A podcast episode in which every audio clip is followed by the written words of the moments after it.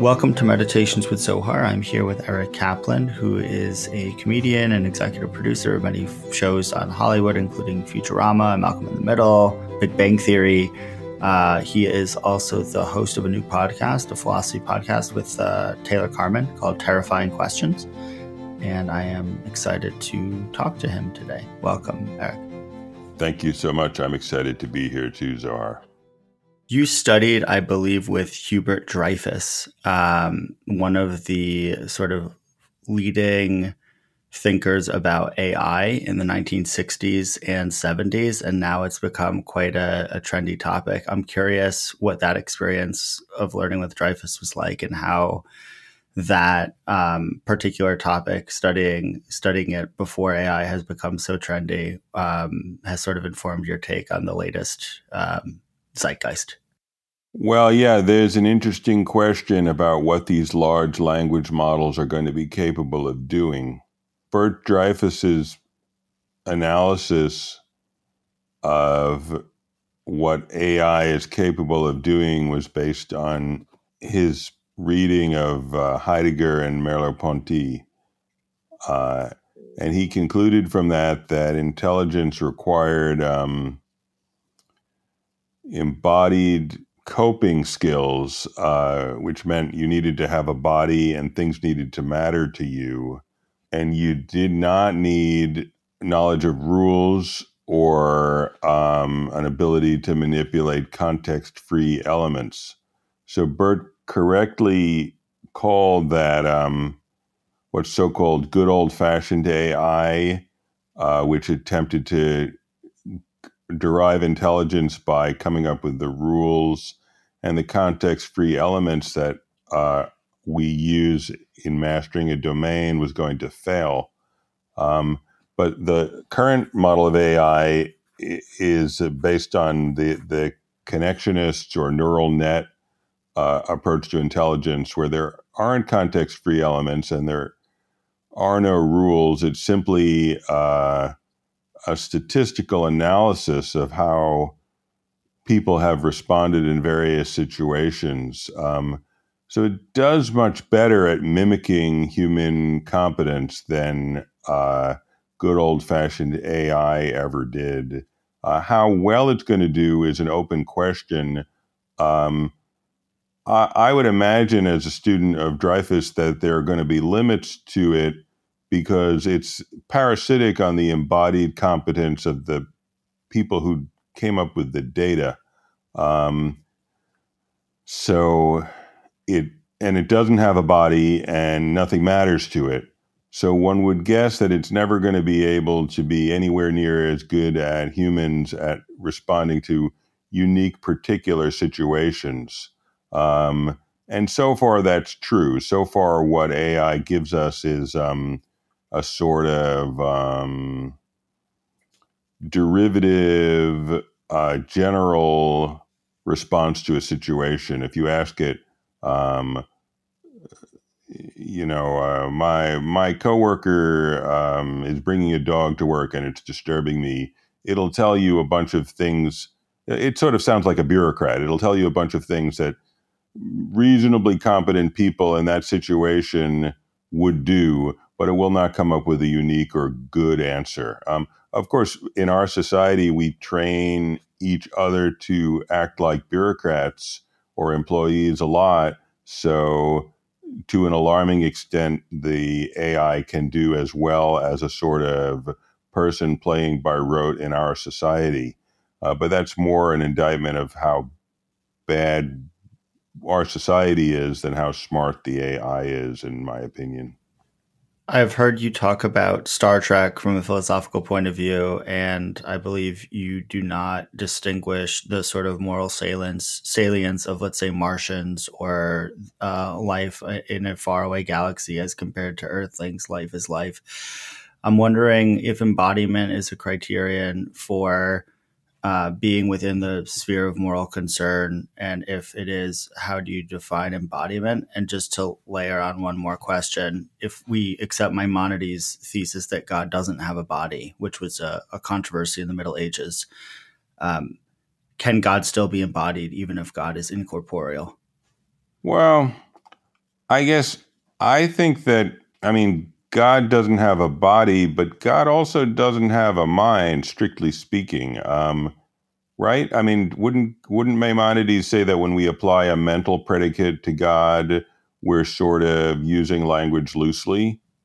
Mm, that's true. Um, but I think you were talking about the idea that um, with Dreyfus coming out of Heidegger, the idea that the salient point is care, um, which involves self care. And I think embodiment is one of the places where we feel a sense of threat to our existence.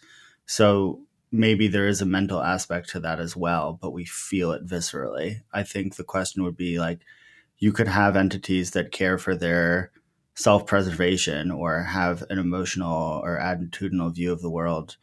Um, even if they didn't have a body, of course, Maimonides would not allow us to say those things about God either. But um, well, what tell us a little bit more about this entity that cares about itself and wants to preserve itself, but doesn't have a body. What what what are you thinking of? Well, I'm not saying I agree with this, but like, but just what's the? I'm not saying you we need to decide what we think about it, but I just want to understand what it is we're considering. Like what what are you imagining? I mean, I think animals have bodies, but they don't. Their desire to to preserve themselves would come from instinct, as opposed to from, let's say, a project that they're trying to defend. Oh, that's true. Um, but I thought we were talking about things that don't have bodies but do care about themselves. Yeah. So on the flip side, maybe that would be like something like a cultural meme, um, which is an abstraction but has a certain logic of self preservation, or perhaps in a certain theological view, like God is a caring, loving being, but um, not at risk of dying in any literal sense. Um, or perhaps you have a computational model that has this has a strong normative view, but at the same time doesn't actually have a locus that. Um, well, let's deal with them one by one. So, okay, so the idea of memes, it's sort of like this: that I write on an index card. If you want to get rich, write this message on an index card, right? And then someone sees that and they um, they're like, oh, I do want to get rich. So they get an index card and they write, if you want to get rich, write this message on an index card. And pretty soon those index cards are all over the place, right? That's that's sure. what we're talking about. Sure. Um, like Richard Dawkins thinks that culture travels by virtue of memes. So like right. all So that's the index card example. Um, so those index cards I, I don't think they care about being around. Do you think they care about being around? Um, in the story you told, no, I don't. I don't okay. think so. So I don't think con- complexes of memes care about being around. I mean, they have certain causal properties that, in interaction with beings that care, will cause them to be around more. But I don't think they themselves care.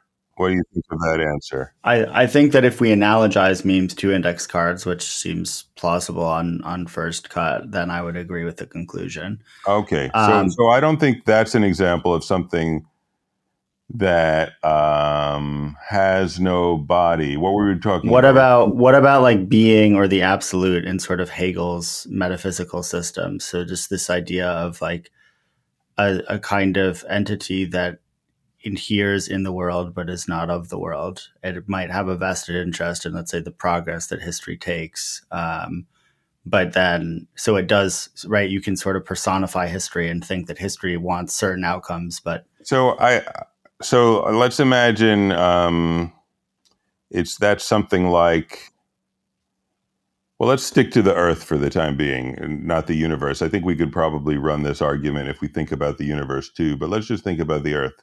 So there's a bunch of beings on Earth, a bunch of people basically, and they are gradually starting to do philosophy and become aware of themselves as self conscious beings doing philosophy. So that's my understanding of Hegel's view of um, Geist. Is that right?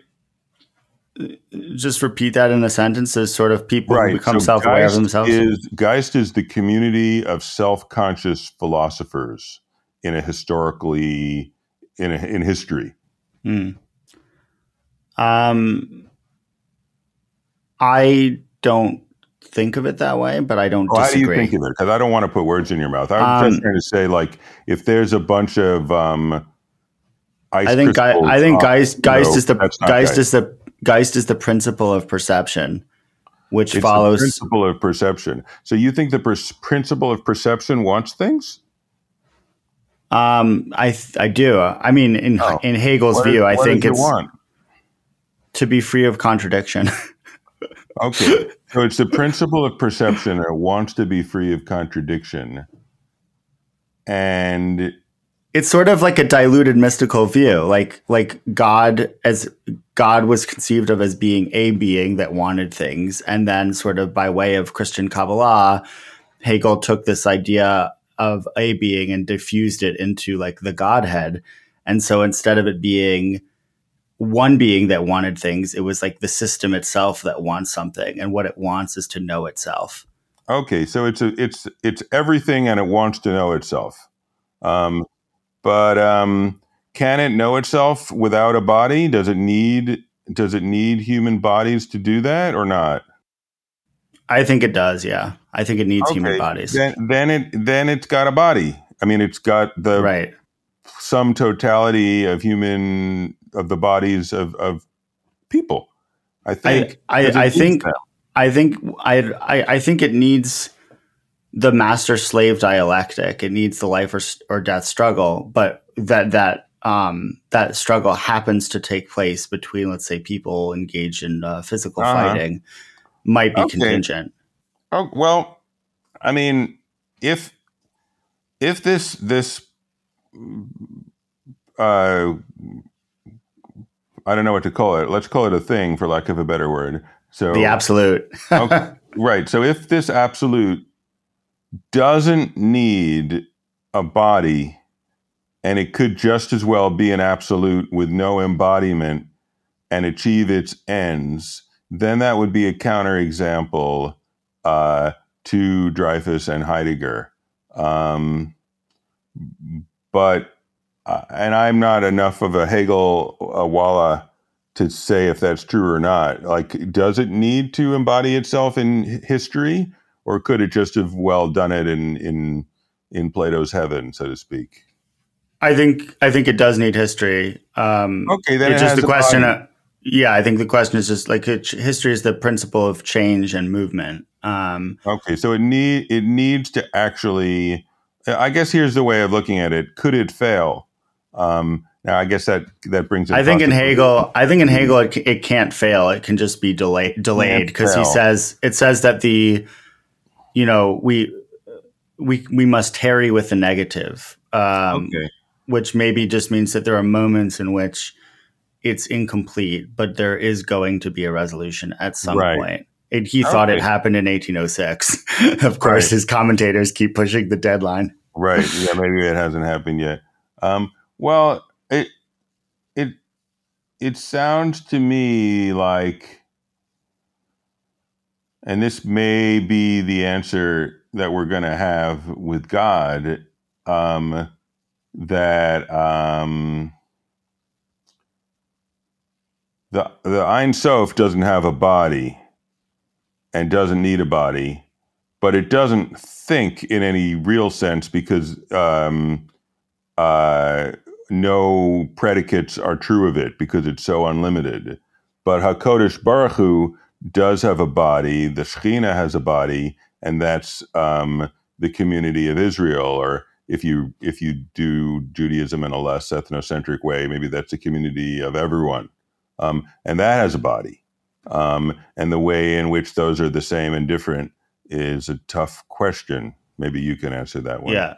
No, that's exact that's exactly kind of how I think of Hegel is that there's this sort of aspect that is eternal and this aspect that is historical and the two are interrelated which which differentiates it from Plato where there's just the eternal and then the sort of historical is a mere a pale reflection but doesn't actually sort of lead to any chiddush. There's no insight that happens in history.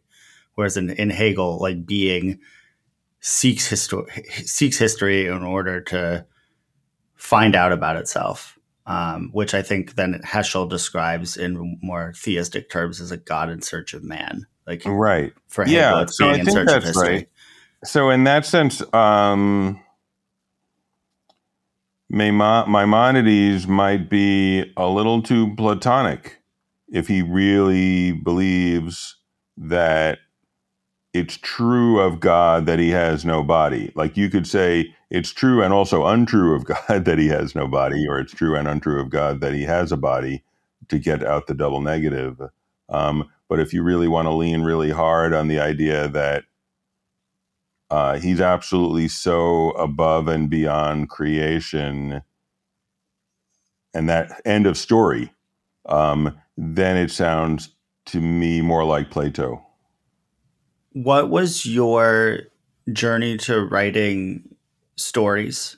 Um, and how do you think about your sort of professional work as relates to your philosophical training and attitude towards the world? Obviously, your shows have a lot of philosophical depth and content to them, but what is the median? What is the medium of storytelling or television writing sort of gain for philosophy? Um, how fundamental is it for you? Uh, for me, it's quite fundamental, uh, and it's sort of related to uh, what we were just talking about, because I think theoretical insight is a certain flattening of our experience.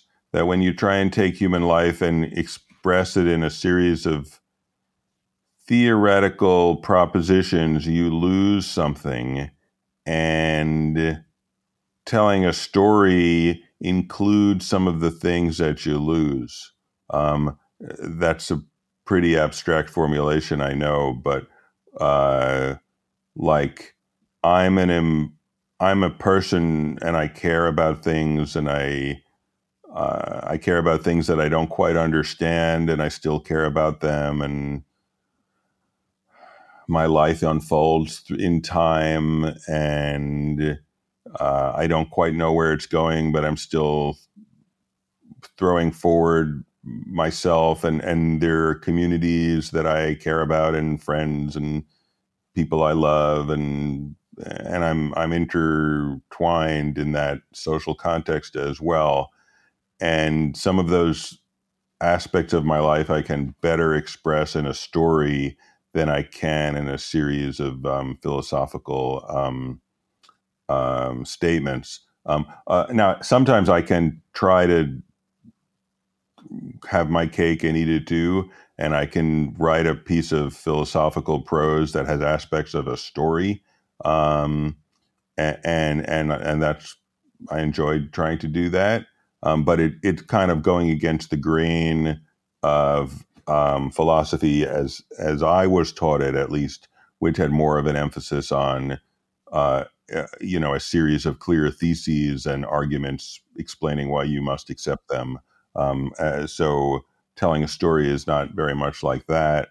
Um, and, and, another thing that I like to do is if I'm telling a story where the people, one of the things people are doing is is thinking or trying to understand the world or themselves or the situation they're in, then that can um, the, their behavior can deny that their, or, or contradict that in interesting ways, and their feeling can deny that or contradict that in interesting ways. Um, you can have someone who believes it's you can tell a story about someone who believes it's true um, that uh, once people die, there's nothing left of them, and then he finds that he's doing a dissection on the on an eyeball and it's the eyeball of someone who he loves. And then that would be an interesting story because the situation that he's in may be pushing him in a direction opposite than his explicit philosophy uh, so that's a way that story can kind of get the jujitsu upper hand on on philosophy um, I don't think it ever wins that wrestling match, but I do think Plato was right. I do think it is a bit of a wrestling match that that our our temptation to say explicitly what we believe is true and our temptation to tell a story that reflects the story we feel ourselves to be a part of, those two temptations are in tension. Hmm. What is the philosophical value or the human value, if any, of hypocrisy? It's the homage vice plays to pays to virtue, right? That's the saying, but like in the case of the the the philosopher whose sort of actions don't reflect on the surface his philosophy is does that does that suggest the the virtue is is non-philosophy uh, the homage that philosophy pays to non-philosophy or vice versa? Well well oh well i mean look first of all every case in which someone's actions and words don't line up doesn't mean to be a case of hypocrisy does it?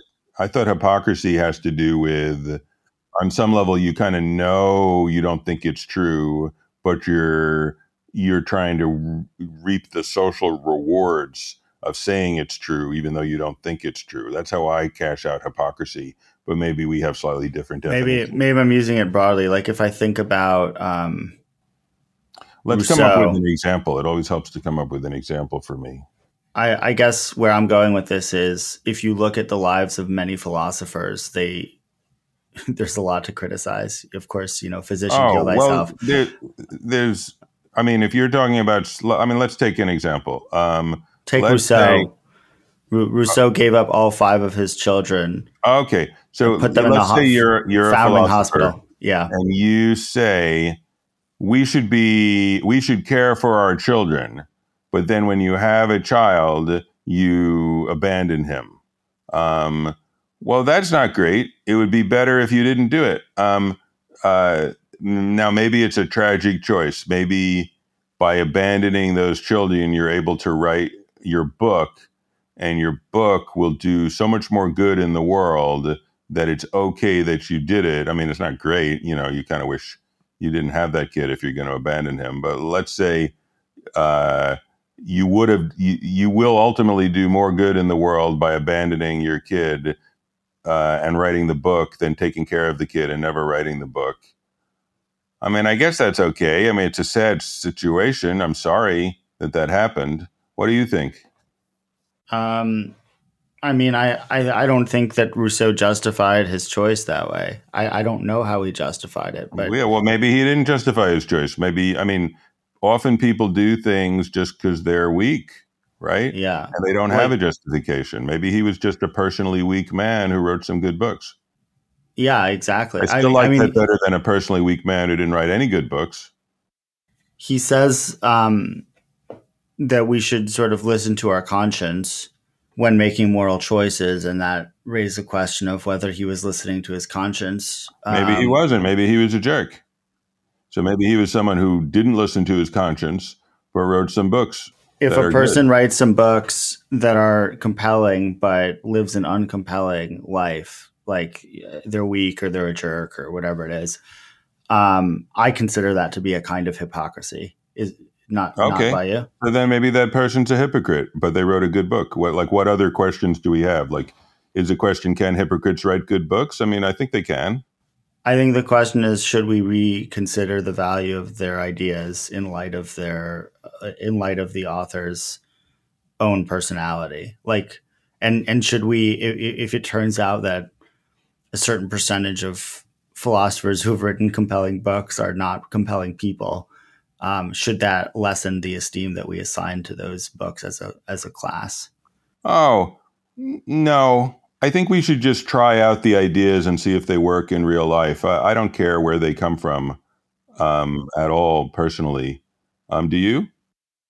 It goes back to your eyeball point because, like, if I didn't know anything about the author, I'm more likely to f- to enjoy the idea. But the moment that I find out, let's say that the author was an egomaniac, then I feel like maybe I need to read the book uh, to reread it in light of the possibility that I'm being manipulated. Oh. And um, and and how feel, do you do, I feel how, cheapened. how do you do that? Like let's say there's let's say there's two um, there's I mean let's say um, I've got a rash, right?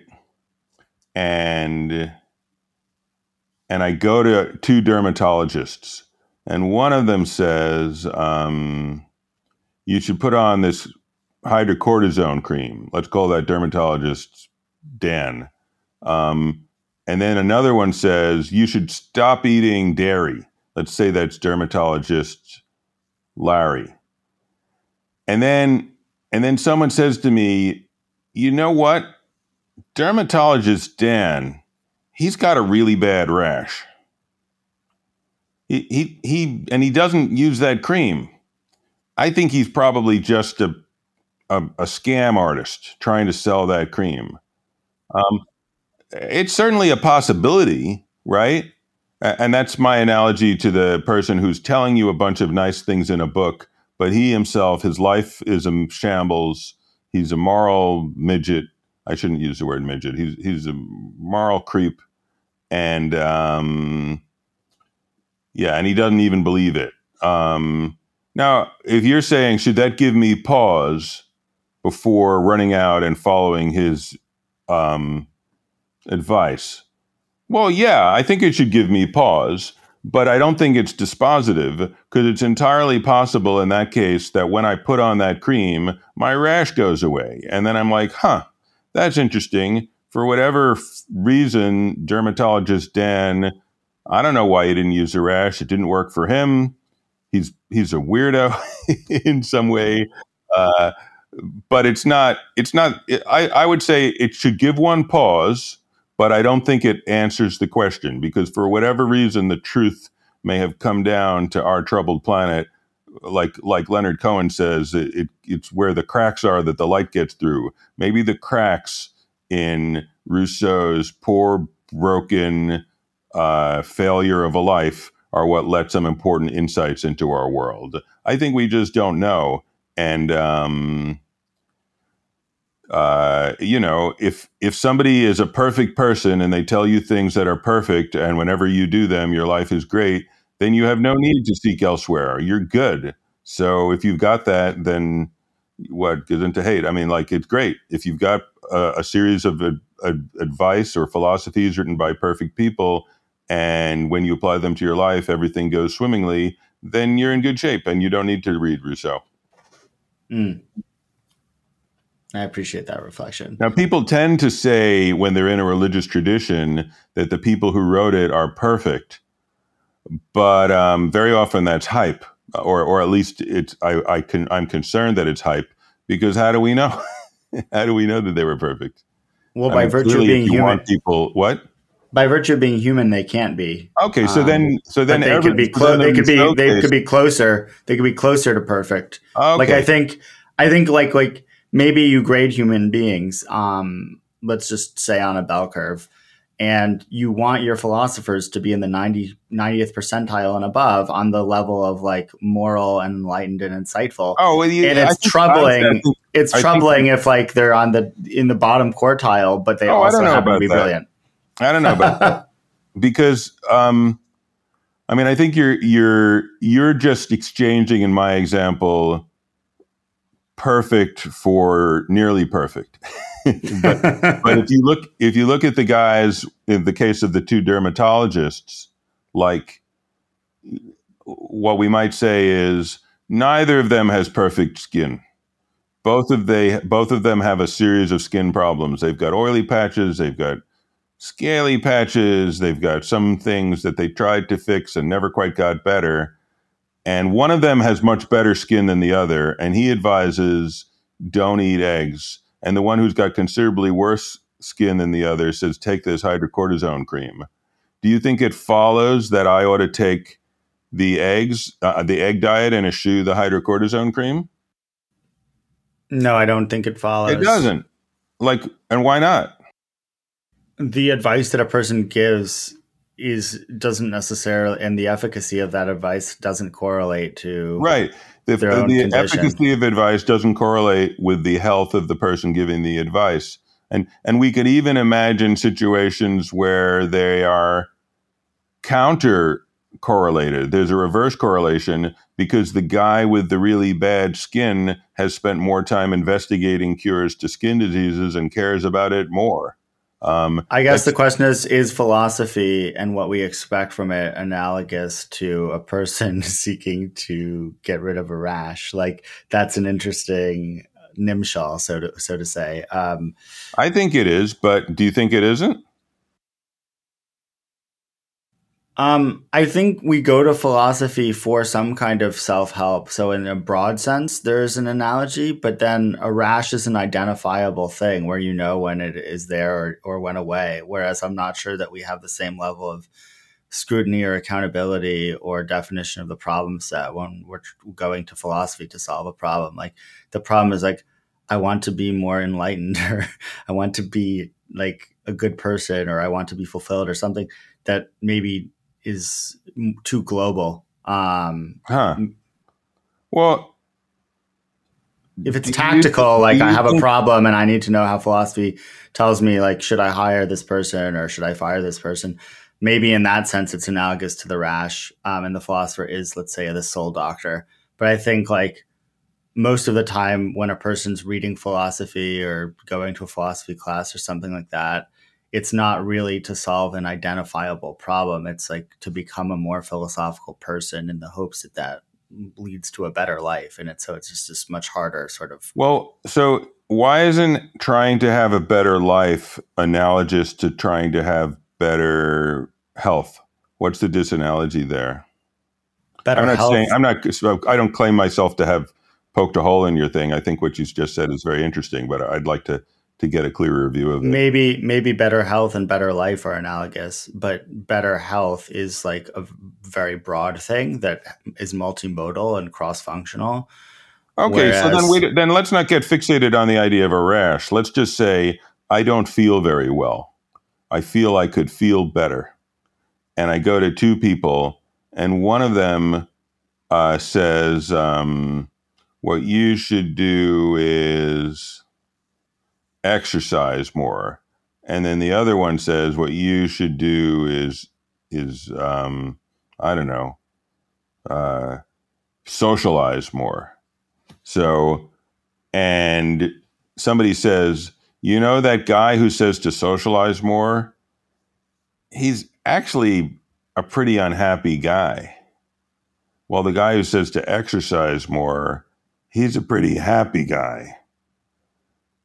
Um, I think it's sort of the same as the rash case.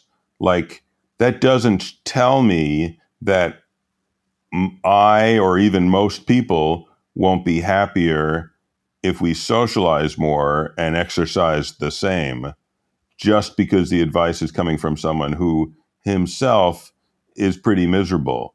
You know, he could be miserable for a lot of reasons that don't have to do with his recipe for feeling better um, he could be very unlucky. Um, he could not follow his own advice. Um, yeah. Okay, I, I grant you that logically, although I do think experientially, and this isn't because I'm philosophically rigorous, this is just because I'm a fallible human being. I probably would follow the the exercise happy man um, rather than the person not not than the person who's sort of unhappy, even if what they're saying is perfectly cogent. Yeah, I mean, I think that's reasonable. I don't think that's wrong. Like you're you are, are sort of um, emulating somebody who seems like they've got it going on, and rather than someone who seems like they don't have it going on, and and I think that's a pretty rational way to proceed. You know, like we we do it in many life skills. Like if someone says, "I'm going to teach you how to make mad bucks on the internet and you're like, well, you yourself are impoverished and in debt. If you really knew how to make mad bucks on the internet, you'd do it. So I'm not listening to you. That's a reasonable course of action.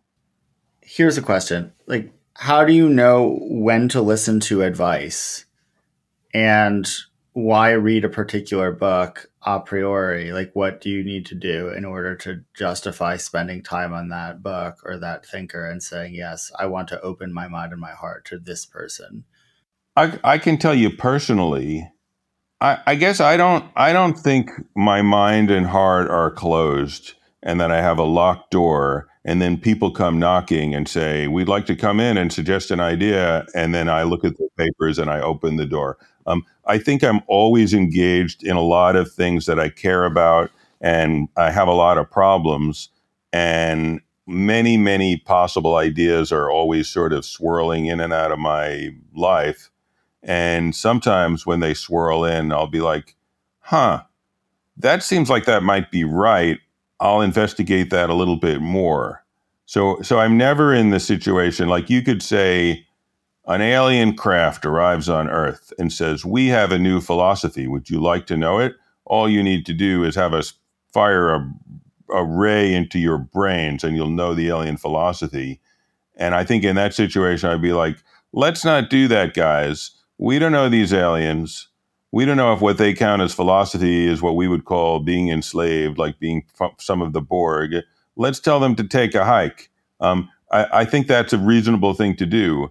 But like if someone says, "Hey, do you want to read this book by Heidegger? He was a Nazi, but he has some good ideas." I don't think I'm in the state of the person faced with the alien spacecraft. I'm like, well, what are the ideas? And do they remind me of anything I've heard of before? And do they answer any questions that I'm puzzled about anyway?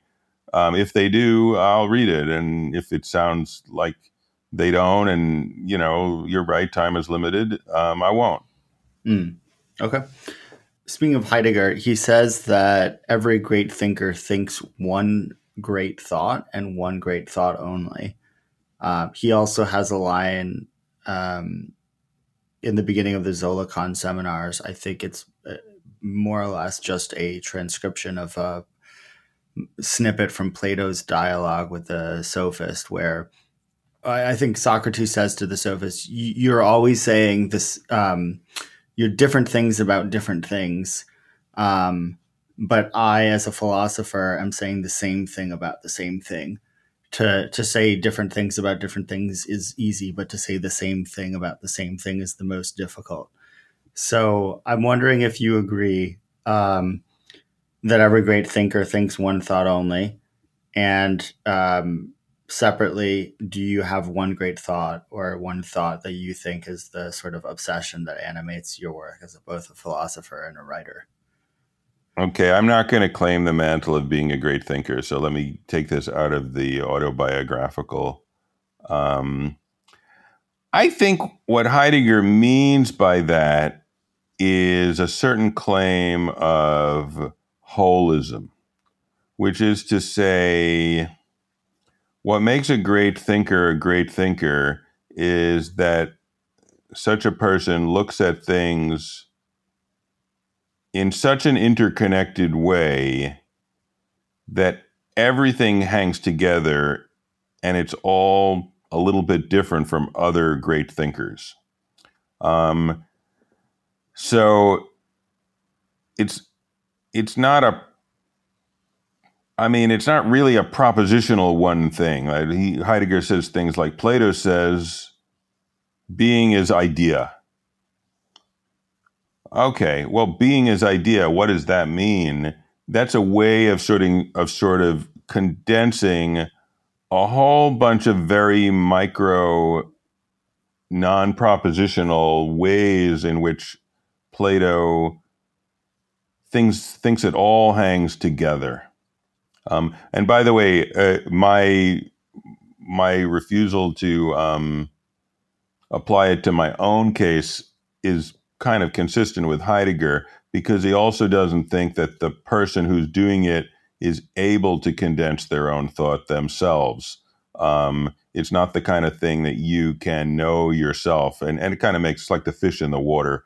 If everything that you think hangs together in a unique way that um, is is sort of implicit. It's a little bit like what we are saying about the large language model or or uh, the vibe of something. If there's a general vibe to um, how I look at the world, I'm not in the position to articulate that, according to Heidegger, and I think that's a pretty reasonable position because it it would just seem right to me. to me. Um, but but I wouldn't I wouldn't get too hung up on the idea of there's one thought. I think that's that boils down to the holism claim. Um, and and you know regarding the sophist, um, it, the the concept of same and difference go in for a lot of examination in that dialogue. Um, so to say that two thoughts are the same or that they're different is is kind of hard. I, I, think the the I don't remember who is the who's the um, sort of main character author insert in the sophist, but but whoever it is, they say something like judgments and sameness of sameness and difference are like uh, two to they're like the warp and woof of the fabric of our cognitive lives. So because if you think about it, you know, any two things are the same and they're different. Because if they weren't different, they wouldn't be two things. But uh, they need to be the same in some way, or we couldn't compare them. So we're always making judgments uh, that employ both sameness and difference. Um, so I think the idea that um, um, certain groups of people think the same and certain groups of people think different is a little bit of a trick on Plato's part. I, I don't think that it's as simple as, as that. It couldn't be. What about the idea that difference is a is related to novelty and sameness to patience? So, uh, the person who's seeking to say different things about different things is a kind of free floating dilettante. But the person who says the same thing about the same thing, although annoying maybe to the people who want to move on to the next topic, is the the hero because they're sort of have a more contemplative, meditative approach. To- well, I don't think that's right because I think look at the number two and the number three. Um, the most contemplative person in the world is going to have to acknowledge that three is odd and two is even. And they also will have to acknowledge that they're both numbers. So they're both the same and different. And you don't need to seek novelty to say that. In fact, if you don't if you don't recognize that, you're kind of not very good at arithmetic and you don't understand two and three very well at all. So so I don't think people who acknowledge that things that are different are different are are party people who can't who can't be satisfied with contemplation and have to go eh, on to the next new thing. Do you? But what about but what about this holism point that you were making? And so this idea that there are people who do have a system, even if they can't articulate it, and that that is the goal is to have a worldview in which it all hangs together versus those who kind of flow from topic to topic having so to say takes or opinions that Socrates criticizes doxa, maybe there's a correspondence between sort of having a lot of takes and versus being patient and making sure that what you have hangs together. Well, I think to be patient and be sure that what you have hangs together is a good thing. Um, and Plato thinks that, and uh, like, why, how could it not be a good thing? It seems clearly, clearly to be a good thing. Is is there are there people arguing the opposite that it's a bad thing? I think there are people who don't think that it's fundamental. Like I don't think anyone thinks it's bad, but I don't I think for Heidegger, for Hegel, for a lot of German idealists, like if you have a system, then you've done philosophy. And if you haven't completed the system, then you're not a philosopher. Right. Um, whereas others might well, who much, are these others? I want to get a sense of what this other position is. Maybe it I would be empiricists maybe it would be empiricists. Uh, Hume, oh. maybe it would be like your contemporary scientists who kind of move, like have no metaphysical oh, position. I think scientists want things to hang together very much. Well, maybe within the physical universe, but they don't necessarily need to have a take on ontology. Right. Well, but that's like if you're consistent. That's a consistent position too. I mean, like well, let's make a distinction here. Or like Kierkegaard, I would say. I mean, maybe maybe you think exist- he flips from idea to idea because he can't make up his mind. I don't think so. I think uh, if you, certain existentialists, you might you might claim um, reject the idea of philosophy as a system and focus oh. much more on. Well, let's let's take an example. Of- um, suppose you think that uh, oh you know who says something a little like this um, stephen jay gould he has this idea of the dueling magisteria or the separate magisteria and he says if you want to know how an, a physical organism came to be you're doing science. And if you want to know how people should behave, you're doing ethics. And there is not a way to put those two things together. You just have to acknowledge that those are two different um, ways of in of of investigating or ways of thinking. Um, and, and that might be true or that might be false, but I don't think it's a sign that he's a dilettante. I think he's just saying, I, I don't want to force my ethics to be a form of science or to force my science to be a form of ethics. I just want to acknowledge that these are two different approaches. Do you think that that brand Stephen Jay Gould as an unserious thinker? No, I think that is a system in a way. It's a kind of okay. system. Well, then, if that's but, the case, then I'm not sure who who are who are the unsystematic people that we're well if we, well if we go back to sophistry itself i mean it is a boogeyman right? Like if we go back to what?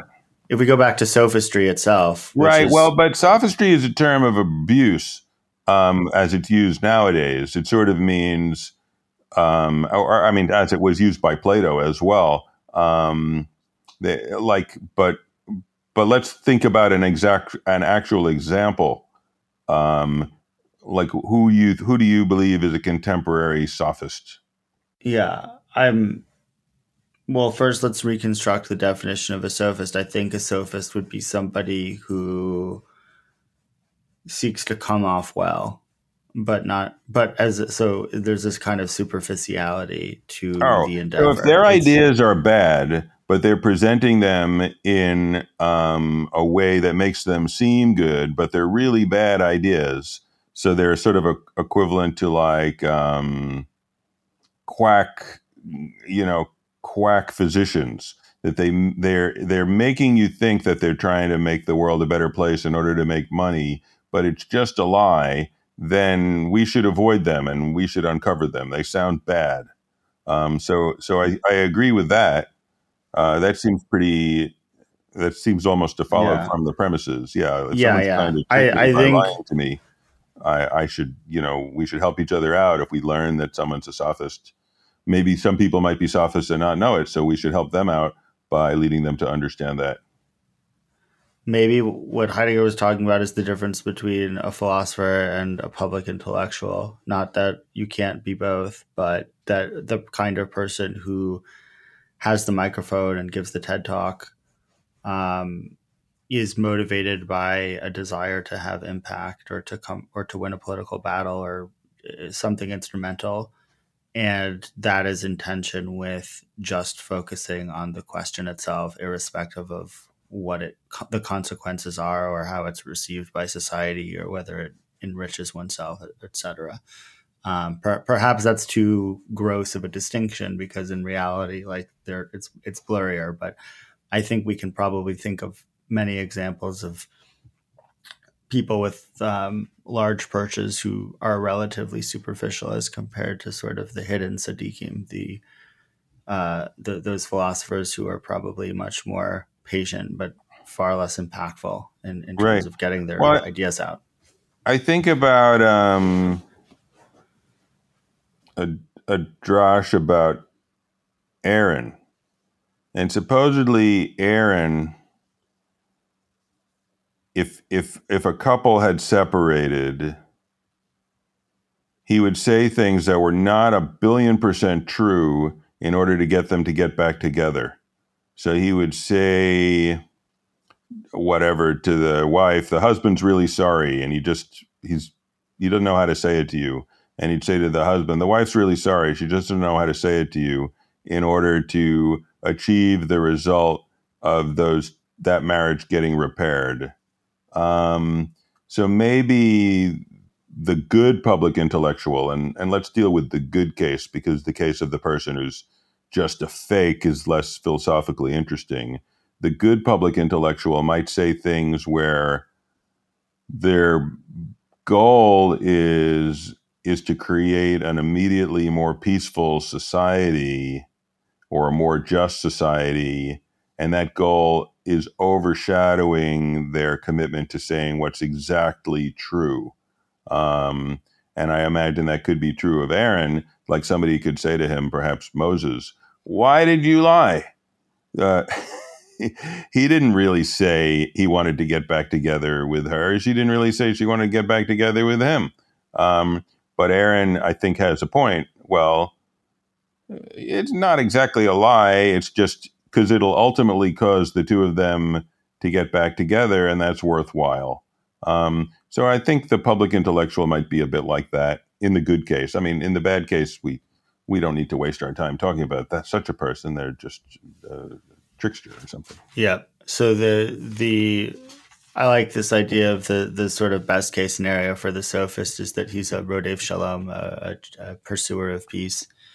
Yeah, or a pursuer of some other worthwhile goal, right? Maybe he's a pursuer of uh, winning in this war, you know. And a lot of people, like it's let's say it's a just war, you know, and people are like, well, isn't it technically true that we've got a sixty five percent chance of losing the war? And then the public intellectual says, this is not the time to question. This is the time for each of us to courageously battle.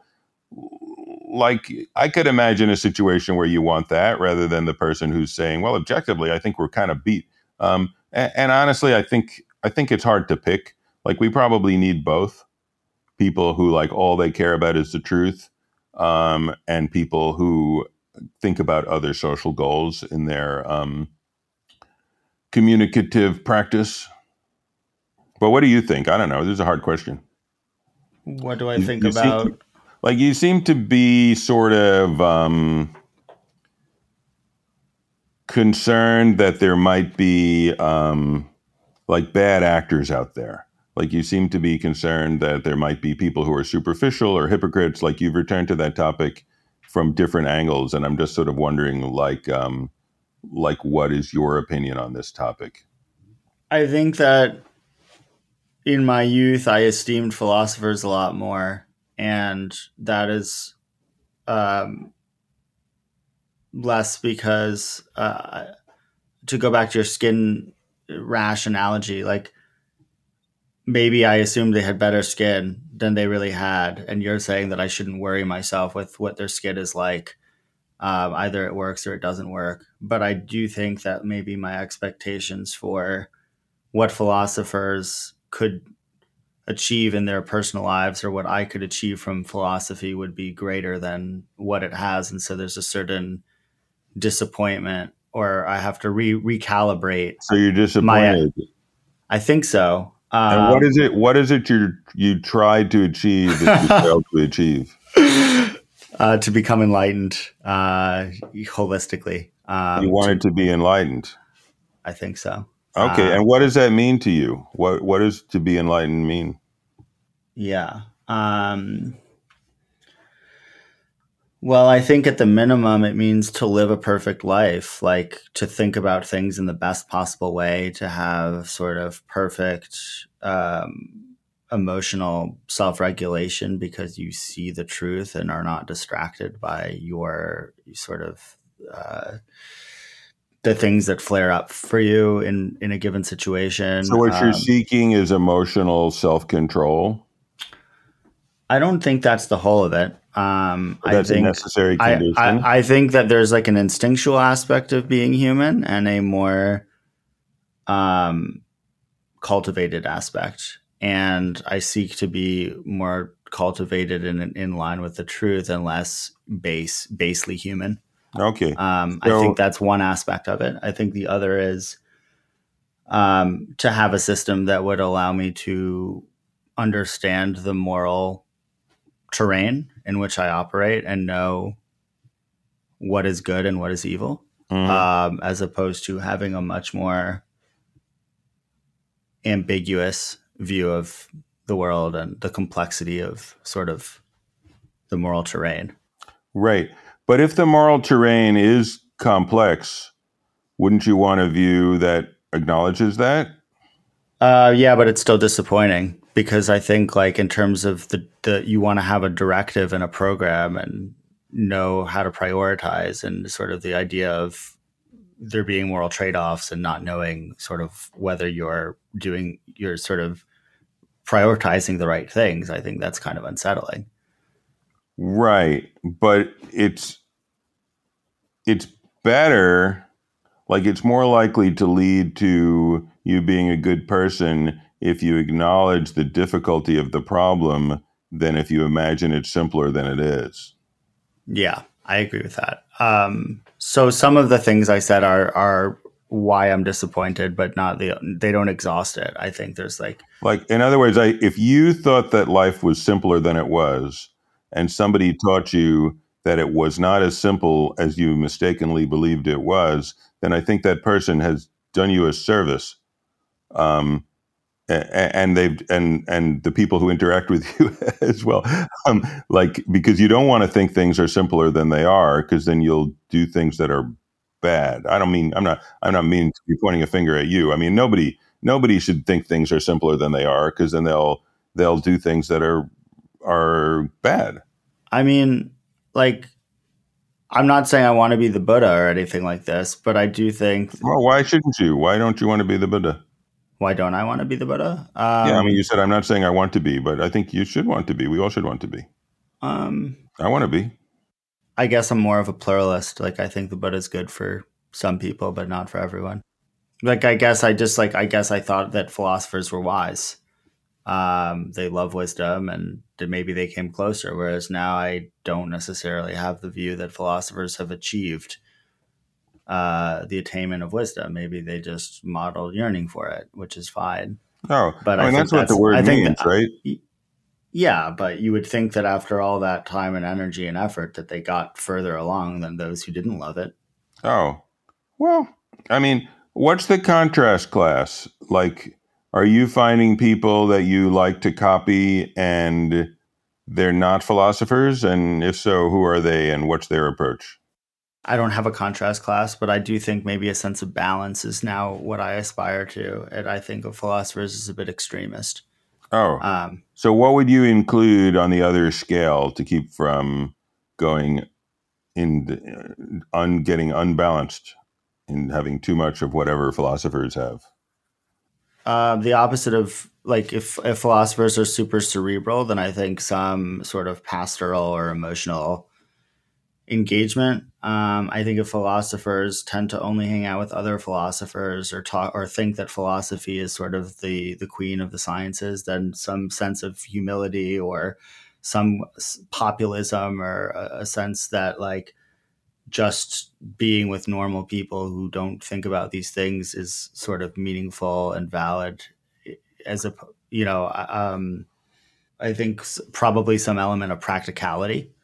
Um, like you know Heidegger is very what do you call it um, judgmental of ratiocination um, in his sort of anti-Semitic writings. He he conflates ratiocination with Jewishness, like calculative thinking, is distinguished as distinct from pure th- as as a, as opposed to just thinking and thoughtfulness.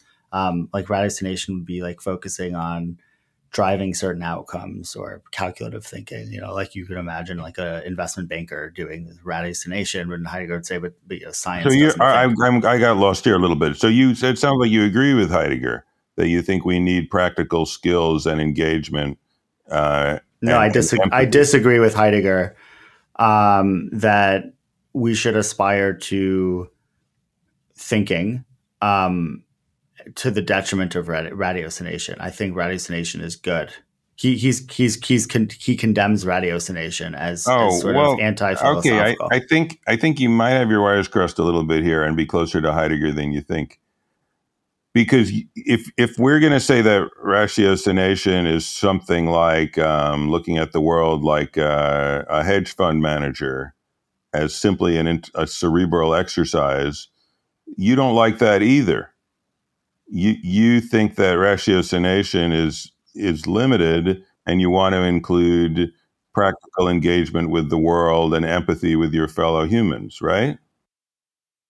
Yeah from that from that point of view i guess i guess i agree. But at the same time within the realm of the practical i include practical thinking which i think heidegger heidegger does too. He was just personally bad at it but in his philosophy he thinks practical thinking he thinks that if you understand a topic you know what to do with it And if you don't know what to do, you don't understand it. He was just terrible as a person.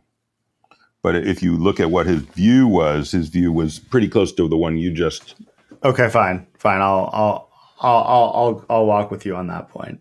By the way, I'm gonna I'm gonna like, I, like I'm feel bad that you're disappointed in philosophy, but but I think um, what you're saying is a very philosophically defensible view, and it's one that I share. Um, that um, mm. you shouldn't just uh, use um, ratiocination. You should also use empathy and imagination and commitment um, and all that good stuff. The source, the the sources for philosophy have expanded well beyond philosophy, and I I think that's a good thing. Um, but I just find myself reading less philosophy, less pure philosophy. So I guess that behavior reflects a certain uh-huh. sense of having moved on or something. That's cool. What are you reading these days? Um, let me pull, pull up my Kindle. I've, I guess I read a lot of articles. Um, trying to think. So I read a book by Philip Tetlock recently called Superforecasting: The Art and Science of Prediction, um, which I I think that that's so. Going back to your point on Heidegger, do you think he would call that for, super forecasting ratiocination? I've never read it. I don't know. Um, but I guess I think um, we kind of need some moment in our culture when we sit down and think, huh, there's hedge fund management, there's abstract math, there's uh, being a public intellectual, there's comedy writing, and there's, uh, I don't know, poetry. And these all are appealing to us. And how should we view how to navigate the terrain where these different modes of inquiry or acting are appealing to us? And I call that philosophy, like just for lack of a better name for it. Um, you don't need to call it philosophy. You could call it thought. Heidegger calls it thought. Um, some people might call it um, science, you know, um, but but some or engineering, right? Um, but I think there are these different ways that people encourage us to approach life, and then there has to be there doesn't have to be, but it's helpful if there's some way to discuss. Well, how should we approach it? Like like you know, take take a, like a tough example, like like um, people diagnose themselves with mental disorders more these days than they used to when I was a kid. Um, what do we think about that? Um, now, that's a question which is not precisely um, psychology, because it's a question about how we should use psychological categories in our lives. Um, so I would call that question philosophy. Um, but I think if you're going to be any good at it, which is not to say I'm any good at it, but if you're going to aspire to being good at it, and I aspire to be better at it, um, you kind of need to take a step back and be like, well, yeah, here's psychology and here's law. And there are two different ways of looking at people. And what do we want to do about those two different ways? And if someone says, um, I'm sorry I totally flaked on you, but I always flake on people because I have flaky personality disorder and then you're like, I, I, don't think that's cool, man. You can't just use your self for flaking on me. Then I think at that point you're inviting that person to do mm. philosophy or what I would call philosophy. Nice. I like that. I, I, I certainly, I guess in that sense, like I'm not, I'm not disappointed with philosophy as that sort of more applied thinking in situations, but Hubert Dreyfus and Sean Kelly in their book All Things Shining, I think they tried to go towards building like imagining what it would take to build a world in which we experience the poetic at scale. Um, so that it isn't just the preserve of, let's say, philosophers or artists, but that sort of at the more cultural and macro level, we could we could have affordances that would engender greater thoughtfulness. And um, one of their examples is going to a sports stadium and watching a game and feeling the sense of whoosh. Um, that has never really done it for me, but I do feel the whoosh, so to say, um, in through a life of religious observance and a sense of being connected to others. Let's say on Shabbat. Um, do you do you feel the whoosh at all? And is that is that something that we that philosophers should aspire to create at, at scale, like something that goes beyond just you and your friends talking about philosophy to be more of a cultural or civilizational project? Uh, yes, I think that's a good thing. Um, uh, but I guess I think it requires a certain um, amount of um, passivity as well as activity. In other words, I don't think I should approach, or anybody who cares about that should approach it as sort of like, let's tear down our society and come up with a blueprint and then erect a new one. Because I think the best way to do it is to be open to where, in your word, the whoosh is, and also where other people find it. Because um, I think I think where I think for whatever reason, people have tended lately to start to approach each other with a certain degree of um, of mistrust. And maybe I shouldn't say lately, because you know Heidegger was this horrible anti-Semite and this idiot um, when it came to other people, and he he viewed people uh, who were in a sense on the same team as he was as his enemies. I mean, I know. His girlfriend was Jewish. He said nice things about Martin Buber, but when he was in his wearing his Nazi hat, he was quite idiotic about Jewish people. Um, and I think it's really helpful to like go into the world and open your heart to other people and see what's inspiring them and kind of be open to that and if you if you go through the world and you you are open to what is inspiring people even if you know you initially they initially freak you out i think that can be a good path to figuring out how we all can hang together as a team or a family and feel the whoosh together. You know, like like criminal, like take a, a really easy example. Criminals. People are in prison and people are like, oh, those people are who are criminals, they're criminal. I don't want to hear what they have to say. They scare me. They could steal my stuff, they could beat me up. But why did they become criminals?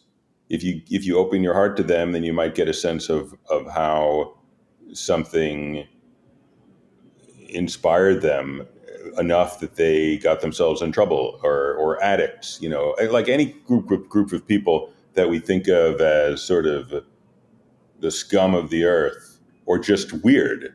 You know, it doesn't need to be people we look down on because we think they're bad. It could be people we just don't feel any connection with, we feel disconnected from.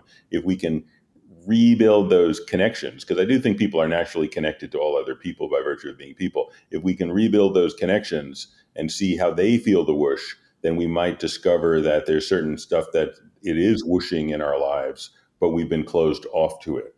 Um, that, that's what I think. Hmm. What are you working on these days? Uh, well, I, I, I, I'm I'm doing a podcast called Terrifying Questions and How Not to Be Terrified by Them with uh, um, Taylor Carman. Um, and um, I'm working on that. Uh, I, um, well, I'm, I'm trying to do stand up comedy. Um, and uh, and I'm I'm I'm a writer, so I'm and we're on strike right now, so I'm not currently working on any television projects. Um, I, might write a novel. I'm thinking of writing a novel. Um, uh, so so stuff like that. I, I, gave, I gave a speech on um, uh, Merleau-Ponty and self knowledge. Um, so that's like the last um, written piece of philosophy I did. So on the terrifying questions, why did you choose that as your frame? And do you think philosophy is successful at unterrifying us? Or what do you think philosophy does to this yeah i think terror? philosophy can be. I just wanted to i just wanted to come up with a a way of saying things that we really care about. Um, uh, and i thought that that was a good way of saying it. I wanted to bring the emotional um, the emotional uh, connection back into philosophy so that people would care about it. Um, okay, okay, I got to run. It was great talking to you. It was a very interesting conversation. Have a good day, Zohar. Nice to meet you. Bye bye. Okay. Take care. Be well, Eric.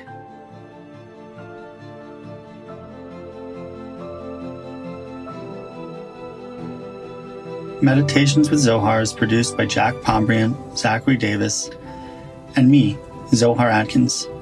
It is produced in partnership with Soul Shop and Lyceum Studios. You can learn more about the show by visiting my website, zoharatkins.com. And if you like what you've heard, you can subscribe to my newsletters. You can also help by rating and reviewing the show so more people can discover these conversations. You can get in touch with me through my site or find me on Twitter, where I'm at Zohar Atkins. Thank you for listening and see you next time.